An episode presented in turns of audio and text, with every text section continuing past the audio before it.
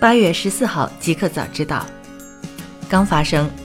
马斯克确认沙特主权基金将注资助力特斯拉私有化。昨日，马斯克在特斯拉官网宣布了特斯拉私有化的最新进展。他表示，沙特主权财富基金曾多次就特斯拉的私有化联系过他，他已经确认该基金拥有可以以每股四百二十美元的价格将特斯拉私有化的资本。作为伊隆·马斯克将特斯拉公司私有化的一部分，沙特主权财富基金正就此展开磋商，有望成为特斯拉的一个重要投资者。此前，沙特公共投资基金已经在近几个月收购了近百分之五的特斯拉股份。在马斯克在八月七号发布推文宣布考虑特斯拉私有化之前，相关讨论已经开始。大公司。三星市值今年蒸发三百九十四亿美元，成全球最差科技股之一。据国外媒体报道，由于智能手机竞争加剧，以及市场对半导体市场健康状况的担忧等因素，影响了三星电子公司的业绩。该公司成为今年以来全球表现最差的科技股之一，其市值蒸发了数十亿美元。这家韩国电子巨头的股价今年以来已下跌超过百分之十一。高于美国和其他亚洲主要科技股跌幅。今年以来，三星电子公司市值已蒸发逾三百九十四亿美元，而在二零一七年，三星全年股价则增长了百分之四十一。但三星公司似乎并不担心。该公司在第二季度财报中表示，预计今年下半年内存芯片的市场状况将保持稳健，因此并不会影响到该公司最重要的半导体业务。苹果新款 iPhone 主要供应商通过苹果认证。据业界传闻，继大力光、可成等零件组件供应商陆续通过苹果新机认证后，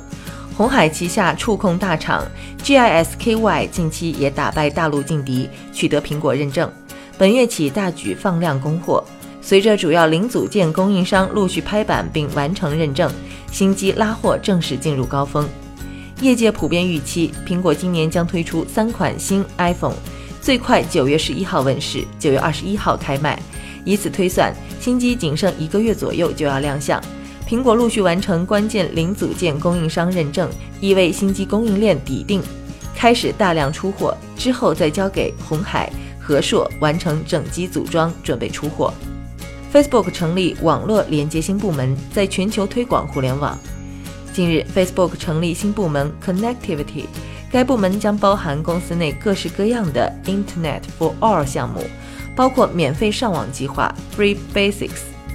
新部门包含的主要领域之一就是高空连接，这是该公司吸引眼球的一系列项目之一。同时，Connectivity 部门也包含其他服务，比如说推出更好的分析工具，以提高合作伙伴的网络运营及效率。比如，Facebook 会收集网络覆盖下和下载速度，告知电信公司出现的网络中断问题，并为其提供数据分析，以帮助其规划未来的网络。互联网，喜马拉雅或已完成四十亿美元新一轮融资签约，估值达二百四十亿元。据 IPO 早知道获悉，喜马拉雅已经完成四十亿人民币新一轮融资签约，腾讯、高盛、泛大西洋资本参与投资。投前估值二百亿人民币，投后估值二百四十亿人民币。喜马拉雅已经完成 VIE 架构的搭建，本轮融资将于近期交割。同时，喜马拉雅已经启动港股上市准备工作，将于二零一九年下半年正式登陆港交所。最新数据显示，喜马拉雅目前总用户规模突破四点七亿，平台内共有五百万主播，其中包括二十万名认证主播，市场占有率为百分之七十三。活跃用户日均收听时长超过一百三十五分钟。腾讯 WeGame 突然下架《怪物猎人世界》。昨日早，腾讯 WeGame 平台宣布，由于《怪物猎人世界》因部分游戏内容未完全符合相关法规政策要求，现已被勒令下架整改，停止游戏售卖。已经购买《怪物猎人世界》的玩家，可以在八月二十号八点之前可以接受无条件申请退款。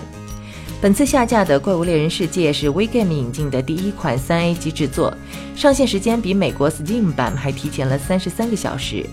截止到七月二十号，预约数已经突破一百万，十分火爆。有行业分析师认为，《怪物猎人世界为腾讯提供了一个直接与 Steam 竞争的机会，这也是他们希望能够尽快推出该游戏的原因。尽管这款游戏在未来有可能重新上线，但腾讯已经失去了与 Steam 竞争的最好机会。Netflix 原创内容今年以来同比增长百分之八十八。据外媒报道，今年以来，在线电影租赁服务公司 Netflix 推出的原创节目数量比去年同期增长了百分之八十八。该公司大幅提高原创节目的数量，是为了最终不再依赖其他制片商的影视节目。但是，一些较老的影视节目恰恰是很多订户观看次数最多的。但是，一些外部数据则显示，在 Netflix 平台上，大多数观众花了很大一部分时间在观看非 Netflix 制作的节目。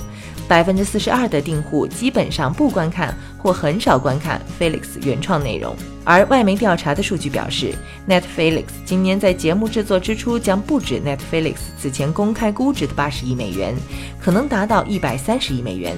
在二零一七年，Netflix 在内容方面的支出额是六十三亿美元，其中大约百分之八十五的支出用在了原创节目方面。新产品，锤子宣布八月二十号举办新品发布会，或将推出坚果 Pro 2S。锤子在昨日宣布，锤子科技二零一八夏季新品发布会将于八月二十号十九点三十在北京凯迪拉克中心举行，坚果 Pro 2S 或将在本次发布会上正式亮相。根据鲁大师数据库的信息，坚果 Pro 2S 将会搭载高通骁龙七幺零处理器，二千二百零八赫兹主频，Adreno 六幺六 GPU，搭配六 GB RAM，屏幕分辨率为两千一百六十乘以一千零八十。根据之前曝光的包装盒信息，坚果 Pro 2S 配备一千二百万加五百万像素后置双摄、一千六百万像素前置单摄的相机组合。三星最快今年可能展示其首款可折叠手机。据外媒报道，韩国三星电子移动业务部门总裁高东真日前表示，他们将在全球推出首款可折叠智能手机。根据之前的报道，三星将会在 CES 2019上展示自家的折叠式智能手机 Galaxy X，同时在 MWC 期间推出明年上半年的旗舰手机 Galaxy S10。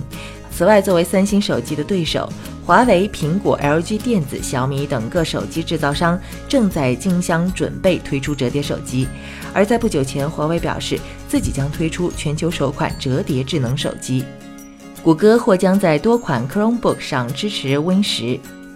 近日，XDA Developers 发现了让 Chrome OS 以双系统运行 Win 十的那组名为 Champfire 的源代码。将会兼容于多款 Chromebook 型号，但并非所有型号 Chromebook 都能够支持 Win 十，因为电脑厂商需要向微软证明相关设备可以稳定运行 Win 十。目前 Chromebook 系列大多都只有搭载小容量的存储空间，但微软建议的存储空间至少为四十 GB。Camfire 最终是否能够出现在 Chromebook 上，现在尚无定论，需要等到今年十月的发布会才能最终确认。一个彩蛋：二零一八年全球网速排名，新加坡第一，中国大陆第一百四十一。MLab 近期发布了全球宽带网速排名榜，榜单收集了从去年六月到今年五月二十九号十二个月时间内的网速数据，共有两百个国家和地区上榜，测速次数超过一点六三亿次。排行榜显示。全球宽带速度排在第一位的是新加坡，平均下载速度达到了六十点三九 Mbps。中国大陆排在第一百四十一位，宽带平均下载速度是二点三八 Mbps。这一速度相对去年的一点五五 Mbps 有所提升，但总排名中较之去年下降了七位。